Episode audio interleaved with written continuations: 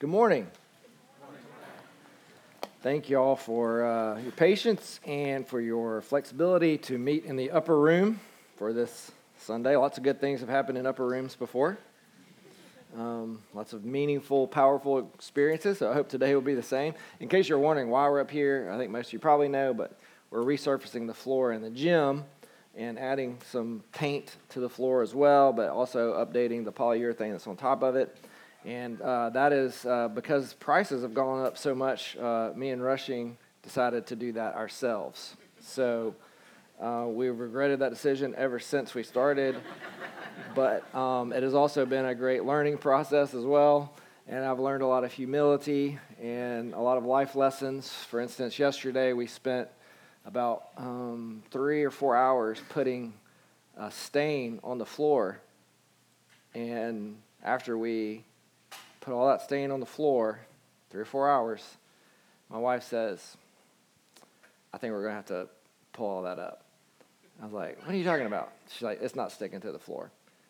Uh, I was like, No, you got to give it a day. And like all, like me and Rushing and his dad came and helped us. We were like, Oh no, you got to give it a day. It looks great. It looks great. She's like, it doesn't look good. It's not going. This is going to be look terrible. We put polyurethane on it. I was like, no, it's going to be fine. So everybody started to get up on the balcony and look down and go over here. Like, oh, I think it looks fine. And then, little by little, wisdom hits the room. And Ralph was the first one, the oldest, you know, more wise. He said, I think your wife's right. and I, me and Rushing were like, no, I think it looks fine. We could do this. And then Rushing, after a while, it's like, I think she's actually right. And so that left me by myself. And I was like, all right. So we spent the next two hours mopping up what we did for the first four hours to get it back off the floor. Because what was happening is the stain was not adhering to the wood because there's still a layer of polyurethane that didn't get completely um, taken off of there. So um, I learned some humility, uh, I learned wisdom, and I learned never to say that I would do this again. But with that being said, the reason we're up here is because it is a long process, and so hopefully we will most most uh, assuredly, with the Holy Spirit's help, we will be back in there on Sunday.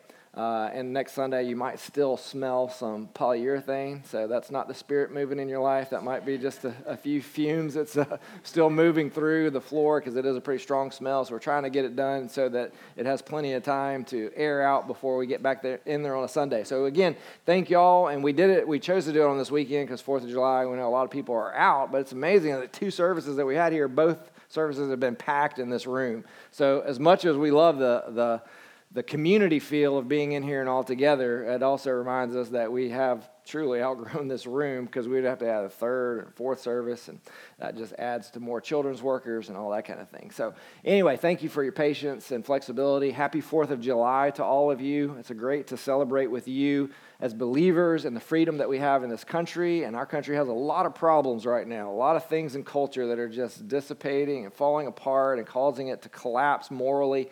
Um, but at the same time, it's still the bastion of freedom in, in the world that we know.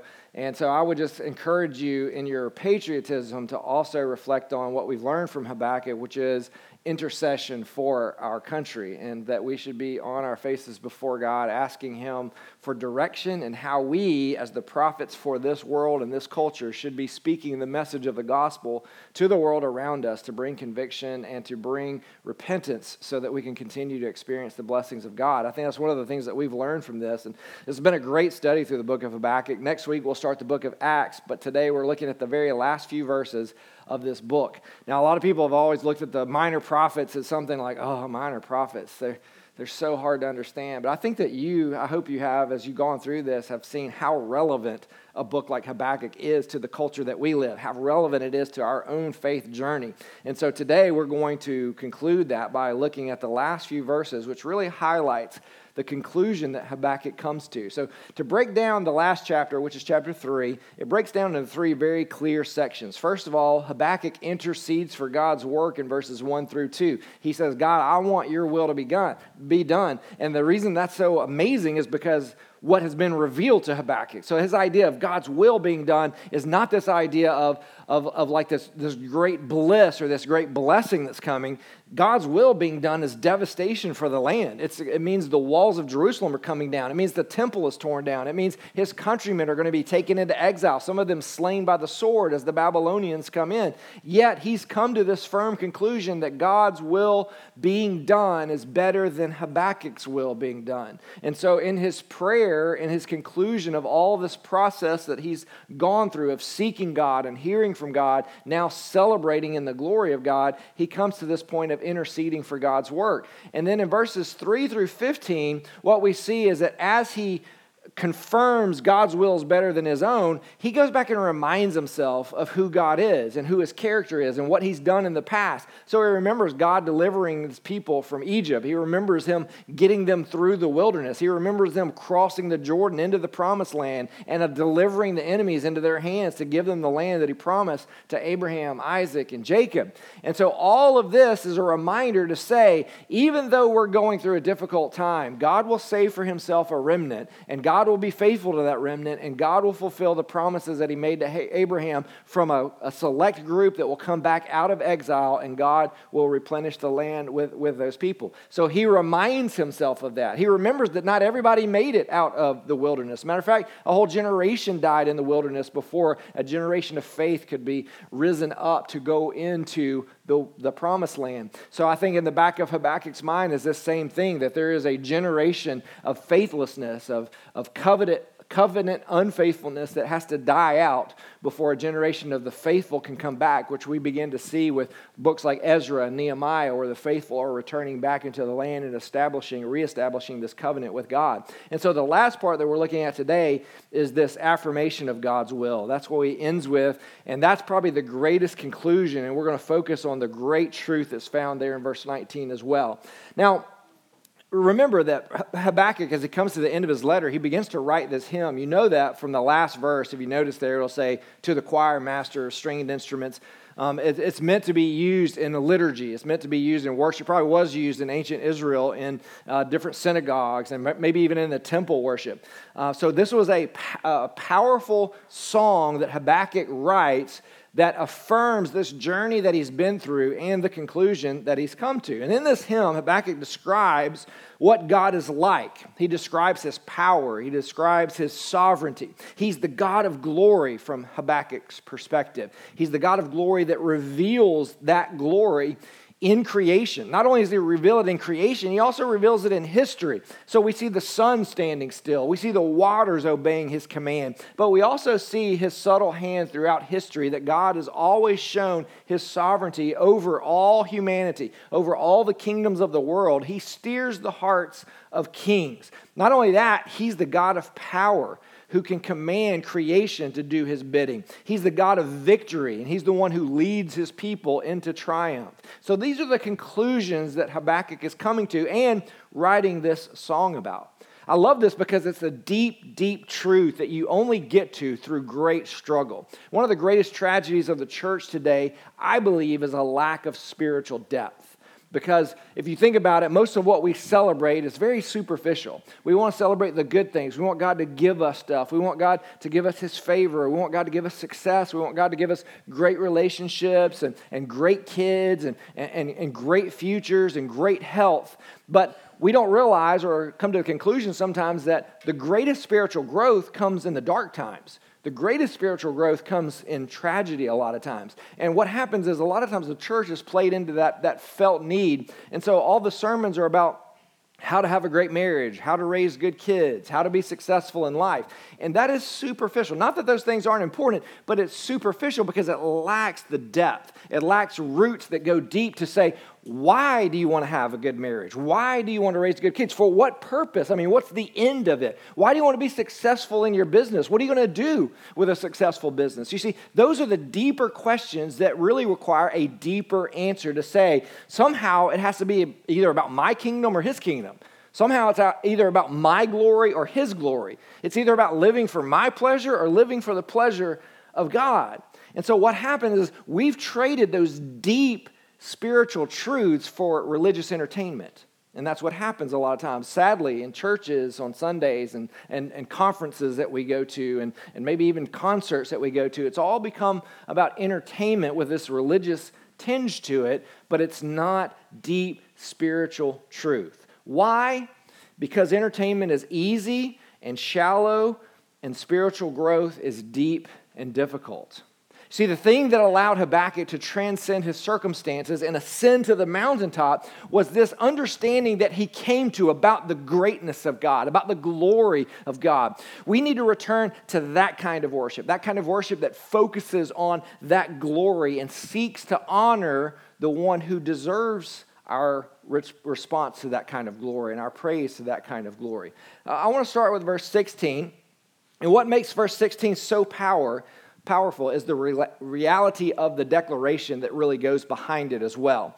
Um, he, remember, before he ever makes the comments in verse 16, he already knows that for God's will to be accomplished, this means devastation for Jerusalem. It means the walls are coming down. It means the temple's going to be torn so that one stone doesn't stand on top of another. It means his countrymen are going to be taken into exile, many of them dying by the sword of the Babylonians. And yet, with that in mind, he still writes verse 16. So, what do you see in verse 16? Number one is an honest confession, but also the reality of a great spiritual depth. Look at it.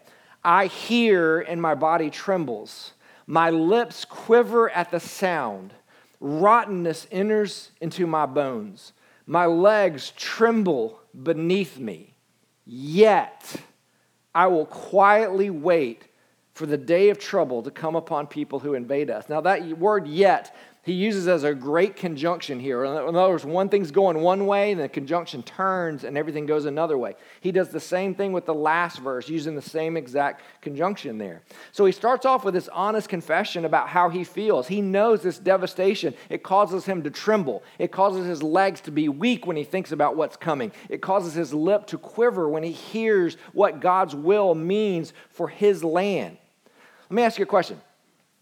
What is it that you choose to focus on when you pray for God's will to be done? Can you honestly pray for God's will to be done the way this prophet does? In other words, if you know that devastation is the answer to the prayer that you're asking, can you follow that prayer with, God, nevertheless, not my will be done, but your will be done? That's actually the place that Habakkuk gets to. It's not this like, I don't know what's going to happen, so God, I'm just trusting you with it. God's revealed to him what's happening, and it's devastation. And he still prays, God, let your will be done, not my will be done. You see, what you determine to focus on determines the outcome of your perspective of your situation. If Habakkuk had depended on his feelings, he would have never made this great confession of faith that we find here in verse 16. If he had focused on what was coming, all he would have focused on is devastation. If he would have focused inside of himself, all he would have seen was fear. When he focused on the things that were happening around him, early on in this book, he concluded that God was indifferent. Look at all the unfaithful people around here. They're not faithful to the covenant, and yet you're just letting them continue to live and continue to live in, in, in bliss and pleasure. God, have you become indifferent? And what God said was, No, I haven't become indifferent. Matter of fact, I've got a plan. You're going to love this. I'm raising up the Babylonians right now to come in and judge the people of the land. Of course, that's not what Habakkuk wanted to hear, and we've talked about that. So Habakkuk had a choice looking at what's happening around him in his culture, looking within himself, looking at the devastation that's going to come. And whenever he looks at one of those, that's the result. My legs tremble, my lip trembles because I see what's happening. Nevertheless, his conclusion is to look up, to look up above his circumstances, to look outside of those. He saw the glory of God when he did that, and then everything else changed when he changed what he was looking at. He changed his perspective. He became overwhelmed with God instead of being overwhelmed with his circumstances. He became overwhelmed with the glory and the kingdom of God rather than being overcome by the circumstances and devastation of his temporal life. You see, to walk by faith is a deliberate choice to put the greatness and the glory of God front and center in your life. That's what it means to walk by faith. It's not just this belief system or this mental assent of, I, I believe somehow God's going to work everything out for the good. I, I think we use that language, and that language is true, but I don't think we understand the depth of that kind of confession. To walk by faith is a deliberate choice to not look at your circumstances, but to put the glory and the greatness of God front and center and make it your focus of life. You see, the greatest display of faith is often found not in action, but in waiting. Think about that. Sometimes we think the greatest display of faith is taking a step in one direction or another. The greatest display of faith is stepping out there and when you don't know how it's going to work out or how God's going to come through. But actually, a lot of times in Scripture, the greatest display of faith is not doing anything. The greatest display of faith is being quiet, it's being still. Now you say, well, there's also some displays of faith where action is important. Yeah, David and Goliath. Is that a demonstration of great faith? Yeah, he went out there and said, you know what? I'll take this guy on because God has the battle in his hands. And here's the point, because you could get confused on that. So, what is the greatest demonstration of faith? Here it is. You ready? Obedience. That's it. Sometimes God will tell you to do something, and sometimes He'll tell you to sit there and wait and don't do anything. See, neither one of those responses are a demonstration of faith. It's obedience that's a demonstration of faith, which will lead you to one of those two responses. And I think a lot of times we got that confused. We think faith is stepping out there and just trusting God. And I don't know how this is going to work out, but I'm going to put my best foot forward. What if God's telling you, don't do that? What if God's, God's will for you is to stay put and let me win the battles in front of you? You don't know what God's going to do until you hear from God.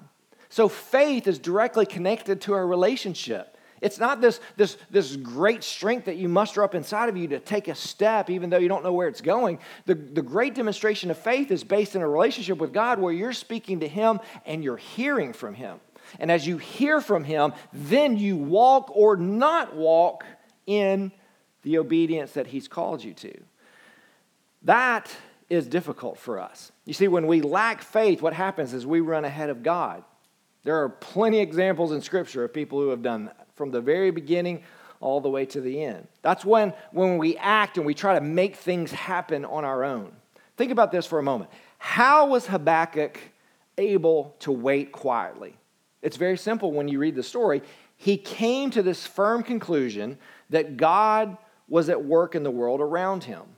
Now, that's a vast development from the way this whole thing started, right? Remember, he started indifferent, thinking God wasn't working in the world around him. God, where are you? I don't see you. It seems like injustice is reigning and, and the evil are being rewarded. Where are you? But now, all of a sudden, he's heard from God and he realizes that God is in work, at work in the world around him. Not only that, he begins to reflect on this place that God has always been at work in the world around him.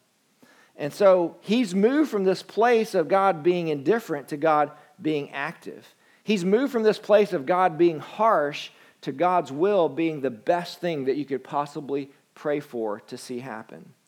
This waiting that the prophet has come into is actually his obedience.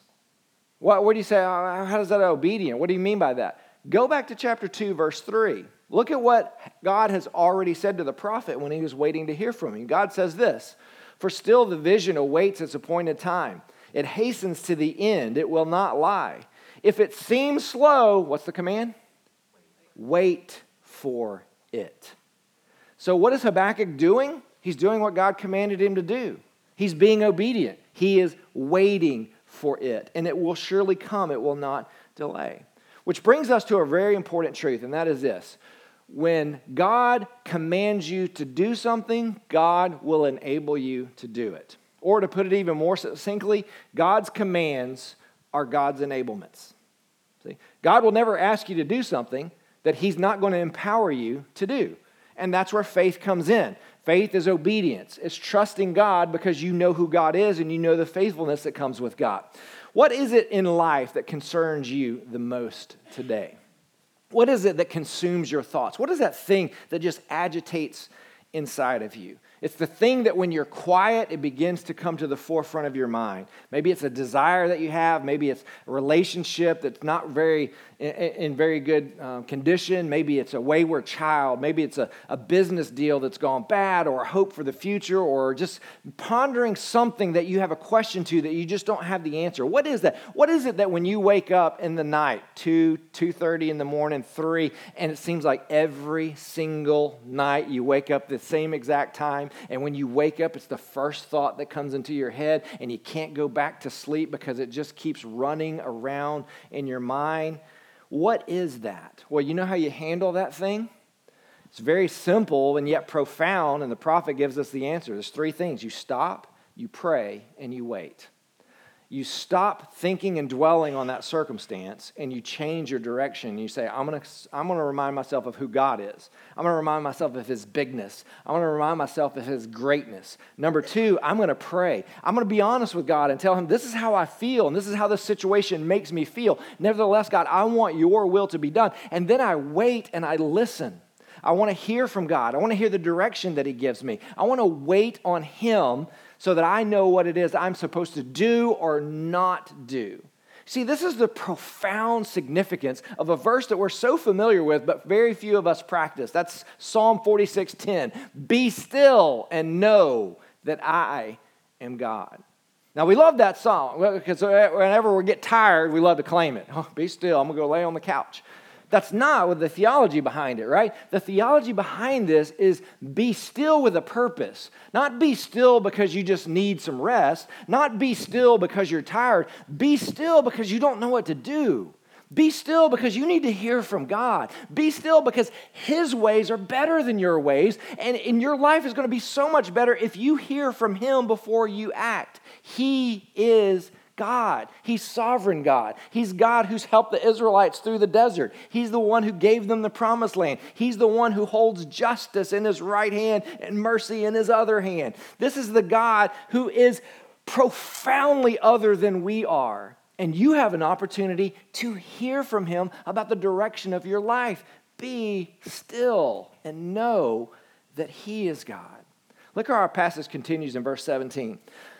Though the fig tree should not blossom, nor fruit be on the vines, the produce of the olive fail, and the fields yield no food, the flock be cut off from the fold, and there be no herd in the stalls. Yet, see that one again? Yet I will rejoice in the Lord. I will take joy in the God of my salvation. Do you see the, the incredible contrast of those two things?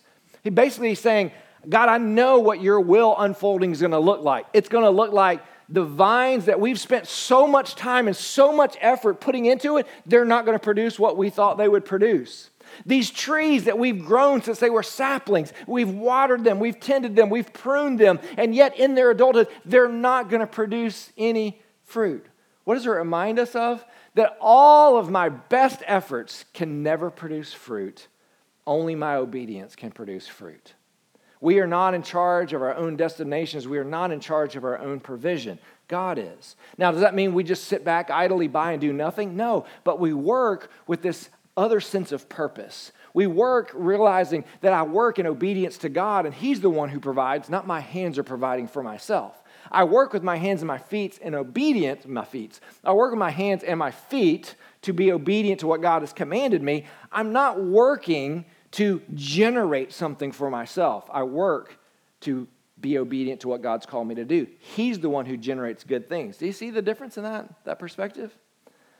I want you to really feel the depth of conviction that these verses really call us to. Babylon was on the way as the gospel writes, or as the um, prophet writes this here. I mean, literally, nothing good was coming it was destruction. Jerusalem was going to be leveled. The temple was going to be destroyed. The walls are going to be torn down. Their riches and their value was going to be plundered. The people were going to be killed or taken into exile. Think about this the land flowing with milk and honey was going to become desolate and barren. From an economic perspective, complete destruction. And you know what? When complete destruction visits your land, there is nothing to sing about when you look at those results. But Habakkuk chooses to not focus on those circumstances, but to focus on who's really in control. He focuses on the fact that God's in control. He focuses on the fact that God's still on the throne. He focuses on the character of God, that He is able, that He is still good. And listen to the very familiar words of the Apostle Paul, who proclaims this same truth almost a thousand years later.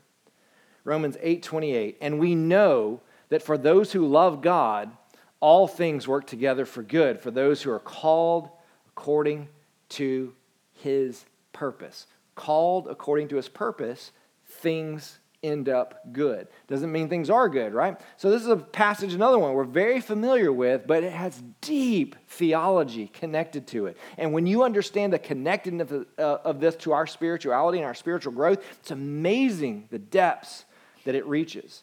Think about Paul saying this in 1 Thessalonians chapter 5 verse 16. Rejoice always.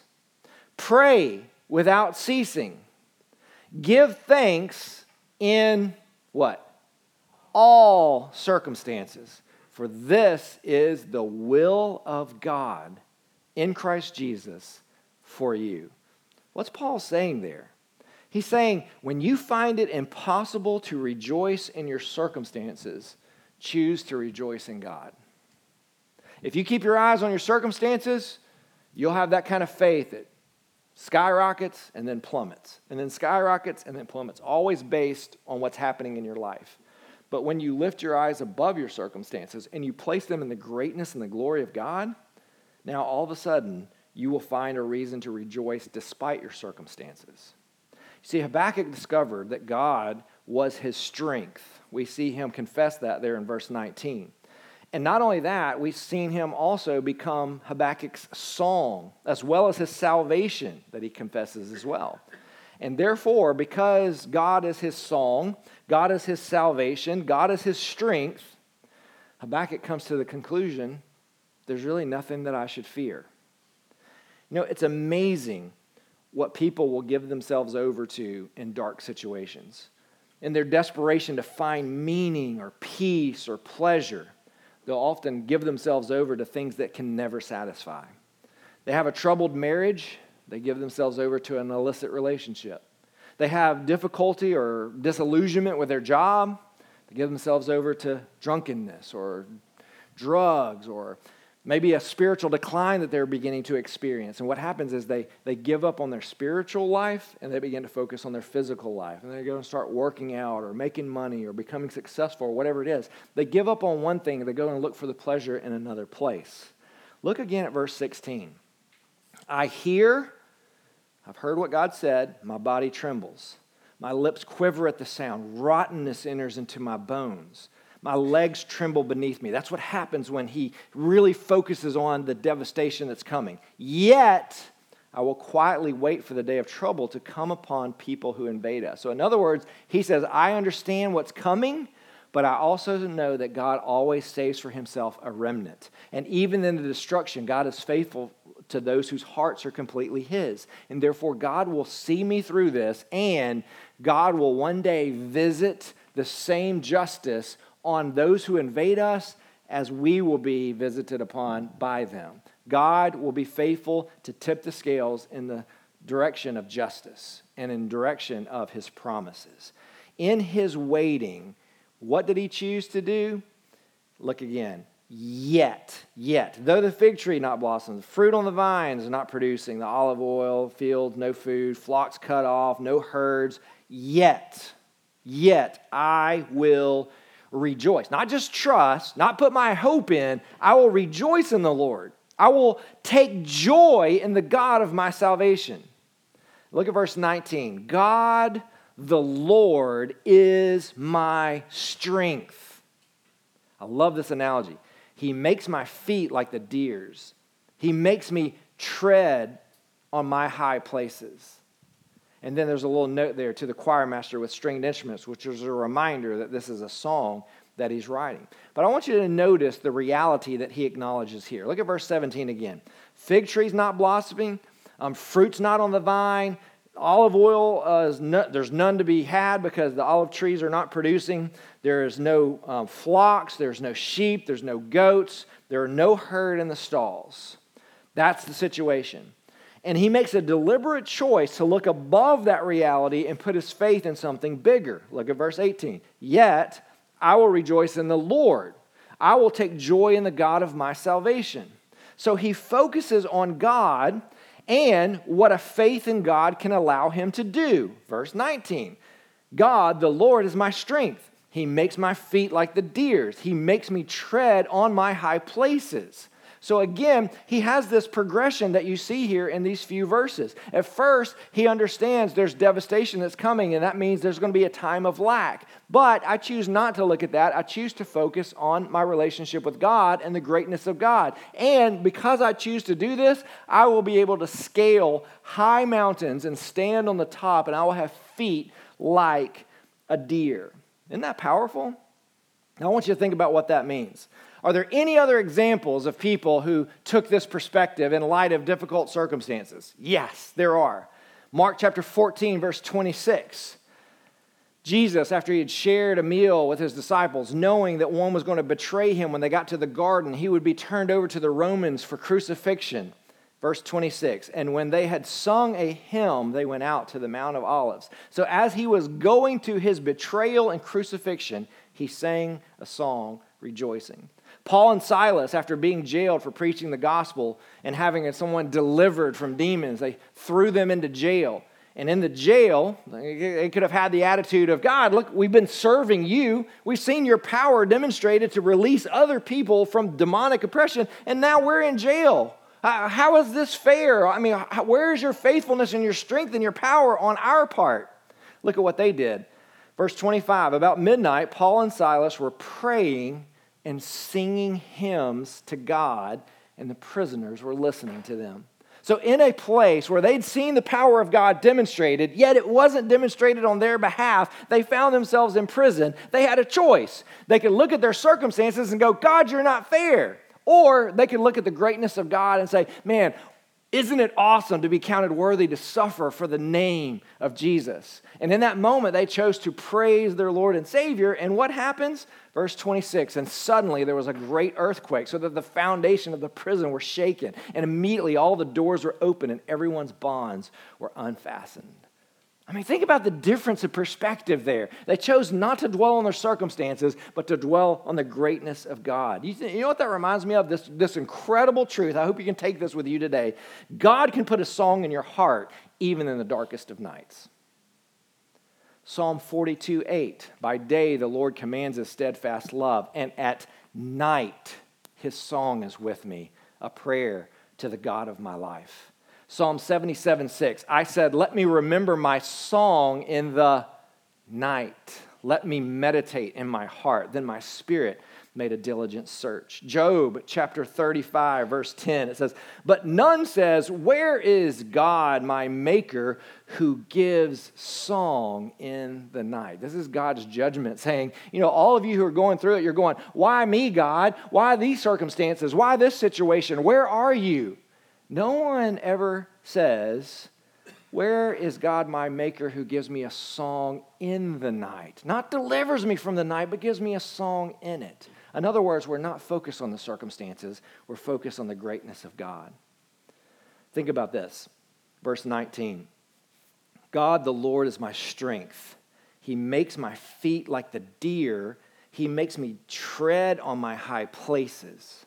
Now, if my legs were shaking and my heart was pounding like Habakkuk has just said and confessed that he was feeling and experiencing, I think I'd find a safe place to sit down and relax, you know? But did you notice that he said that with shaking legs, God gave him the feet of a deer to bound up a mountain? Now, I think that that illustration is one that doesn't connect with us very well. Because I think when we hear, and we've heard it in different places, David talks about this at one place, that God would give us feet like a deer so that we can be on the mountaintops. But I don't think that you understand that what that's really talking about is that deer, especially certain kind of deer, have very intricately created hooves that allow them to grab onto the very finest of rock precipice where they can just put that little hoof on there and be able to climb up. And they can climb very arduous trails because they are equipped to do so. This isn't talking about a free lived life where you're just like, da, da, da, da, like a deer out in the. No, the deer out in the field is a different picture than a deer climbing to the mountaintops. I have a video I want to show you, I think, that illustrates this. I want you to look for the spiritual connections of this. It's about a three minute video, but I think it illustrates this point very well. Go ahead.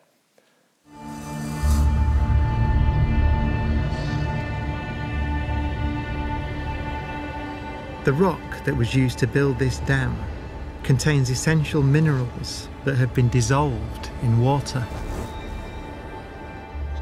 Minerals rich in the calcium that these animals need to stay strong. And they'll scale a dam to get them. In una situazione estrema, diciamo così, di ripidità, la possibilità di leccare del sale è una tentazione fortissima. Without these salts and minerals, their bones won't grow, their nervous systems and muscles can't function. Movement and coordination can falter. Io ho abbastanza paura quando sono in, eh, in situazioni molto ripide e, e guardo verso il basso, eh. non sono di certo uno stambecco.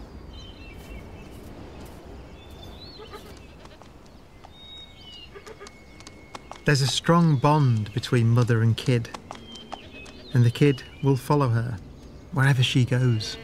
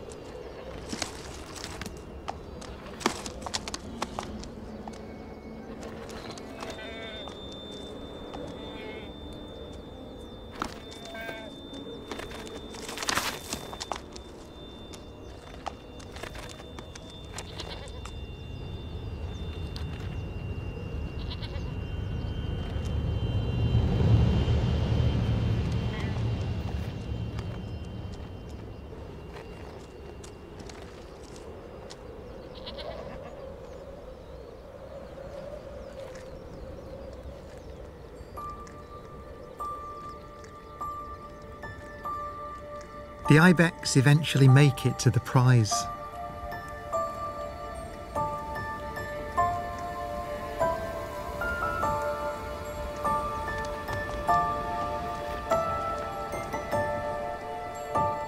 Salt from the earth, dissolved in water, continues on its journey into their bodies.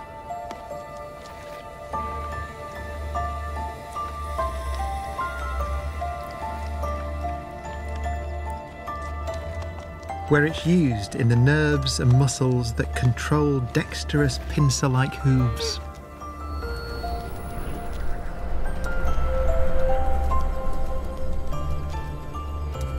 Vital ingredients carried around by a simple molecule with remarkable properties. So I think you can probably see the spiritual parallels there. Having feet like a deer doesn't mean bounding around. It means you're giving what it takes to climb places you could never get on your own to get a prize that you need to survive and to live. Habakkuk said, This is what I see in my, my circumstances all around me. Yet I will put my eyes on the Lord, looking above it. And what does God give him? Feet like a deer to ascend that arduous trail to get what it is I need to live, to survive, to make it through these circumstances. Do you see the same picture there? Why that is such a striking illustration that the, the uh, prophet gives to us because his idea is not this, this easy path, it's this very difficult path that takes a lot of intensity. That, that if I don't have this prize, then I'm not going to live. If I don't have this prize, I'm going to begin to fail. But yet, I was trembling at my circumstances, but yet God has given me the strength that's like feet like the deer to climb and to ascend the mountain so that I can get the prize of being in the presence of God and getting the nurture for my soul that I need to survive and have a different perspective. Do you see it? So they needed something that was almost unattainable, yet they were designed by God to need it, and they were designed and equipped by God to get it. Faith is what enabled this prophet to be sure footed, to achieve great heights despite the circumstances, to get what he so desperately needed. And I love this because it brings this, this great gospel truth to the forefront of our theology, and that is this dark times have a purpose in God's kingdom. Dark times have a purpose in God's kingdom. They draw us near to God. They teach us to look above our circumstances and they call us into a deeper walk with God. You see, God made us for the heights. That's where He wants us to be. He wants us to experience that. If He allows us to go into the valley, it's because He wants to teach us how to wait on Him. Isaiah 40, 30, another familiar verse. Even youth shall faint and be weary, and young men shall fall exhausted. But they who wait for the Lord shall renew their strength. They shall mount up with wings like eagles. They shall run and not be weary. They shall walk and not faint. Deuteronomy chapter 32, verse 13. He made him ride on the high places of the land. He ate the produce of the field. When David was running from Saul, running for his life, Psalm 1832 The God who equipped me with strength and made my way blameless, he made my feet like the feet of a deer and set me on secure heights. Think about the powerful truth that that is. David was running for his life living in caves, but he put his perspective above his situation and circumstances and says, I'm going to remember what God created me for. I love what G. Campbell Morgan, uh, how he phrased it. He said, Our joy is in proportion to our trust, and our trust is in proportion to our knowledge of God. So, again, faith is about knowing God, and knowing God is where we find what God has for us so that we can walk in the obedience to that. Many of y'all may recognize the name William Cowper. If you do, you know that he wrote a majority of the hymns that you find in any given hymnal from any denomination. What you probably don't know about William Cowper is that he struggled with depression and disillusionment his entire life. He died when he was in his 60s, and he rarely had a day when he was not fighting depression in his life. Sometimes his depression was so dark he wouldn't get out of the bed for weeks. People would bring him food. This is something that he struggled with, like I said, from his very beginning, and yet he was a faithful follower of Jesus Christ. He never gave up on it. Matter of fact, when you read some of the hymns, you can relate and see into the soul of this man and the darkness that he walked through, and yet the light that he always found despite his circumstances. William Cowper, uh, probably uh, not unbelievable, wrote a hymn based on these few verses that we just studied. He wrote it, it's almost a paraphrase of what we read. This is what he wrote Though vine nor fig tree neither shall bear, their wanted fruit, uh, I'm sorry, though, though vine nor fig tree neither their wanted fruit shall bear, though all the field should wither, nor flocks nor herds be there, yet God the same abiding, his praise shall tune my voice, for while in him confiding, I cannot but rejoice. This is from the heart of a man who walked through darkness almost every day of his life. And I think what we learn from that and what we learn from this prophet, Habakkuk teaches us this powerful spiritual truth, really in the form of, of formula. Face your doubts and questions honestly, humbly present them to the Lord. Wait for his word to teach you and worship him no matter how you feel or what you see. Those are great perspectives to live by. I want to say them again. Face your doubts and questions honestly. Tell God exactly how you feel and what you see and what you don't understand. Humbly present them to the Lord. Don't tell God what to do, tell God to speak to you. Wait for God's word to inform you, to teach you. Let the word of God pour over your soul and bring conviction or healing. And then worship Him no matter how you feel or what you see. I want to show you something I think is pretty powerful. At the very beginning of this book, Habakkuk was down in the valley wrestling with God's will.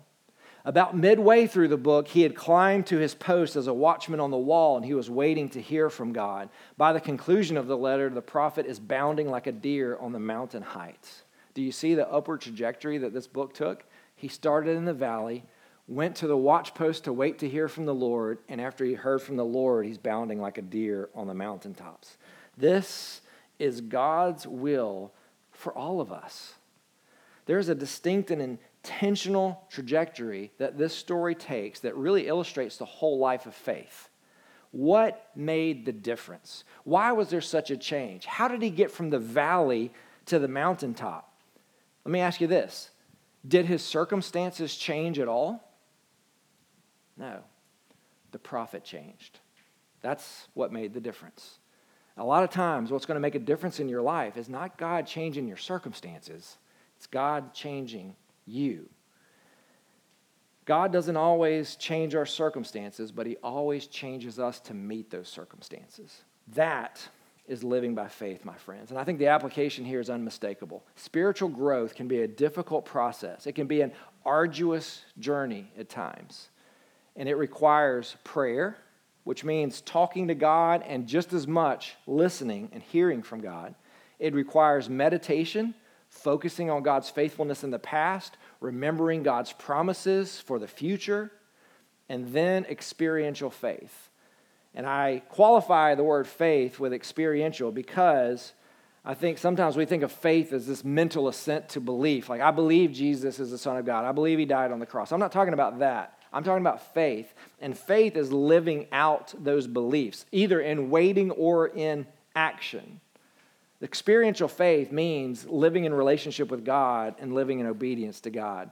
This is what grows our faith. This is what sustains us. This is what leads us to new heights of understanding and celebration despite our circumstances. Amen?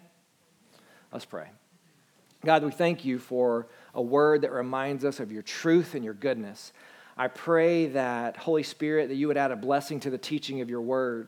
I pray that you would remind us of this truth. Even as we exit this book, Lord, may we never exit the principles that we've learned from it. May they become foundation for our feet. May we learn to leap like deer up those difficult, steep mountain precipices that, that really keep us from ever attaining the goodness and the relationship that we have. Yet you have equipped us through your Holy Spirit. You have equipped us through your word. You have equipped us through the power of faith to be able to scale those mountains of ignorance, to be able to understand your will despite our circumstances. And when we get to that place, Lord, that's something we can celebrate that is something that we can truly find a reason to praise you and to celebrate your glory.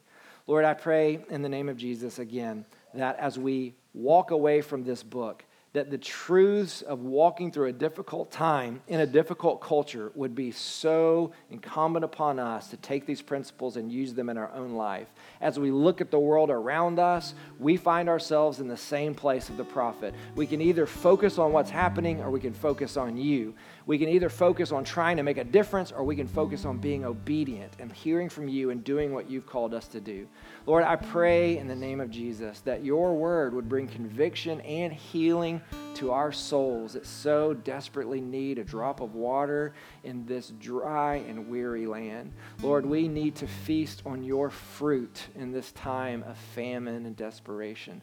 Lord, feed our hearts and our souls, renew our minds, and equip us for the great journey that you have for us that is called your will for our lives. And may we bring you the honor and the glory that is due to you in the name of Jesus. Amen.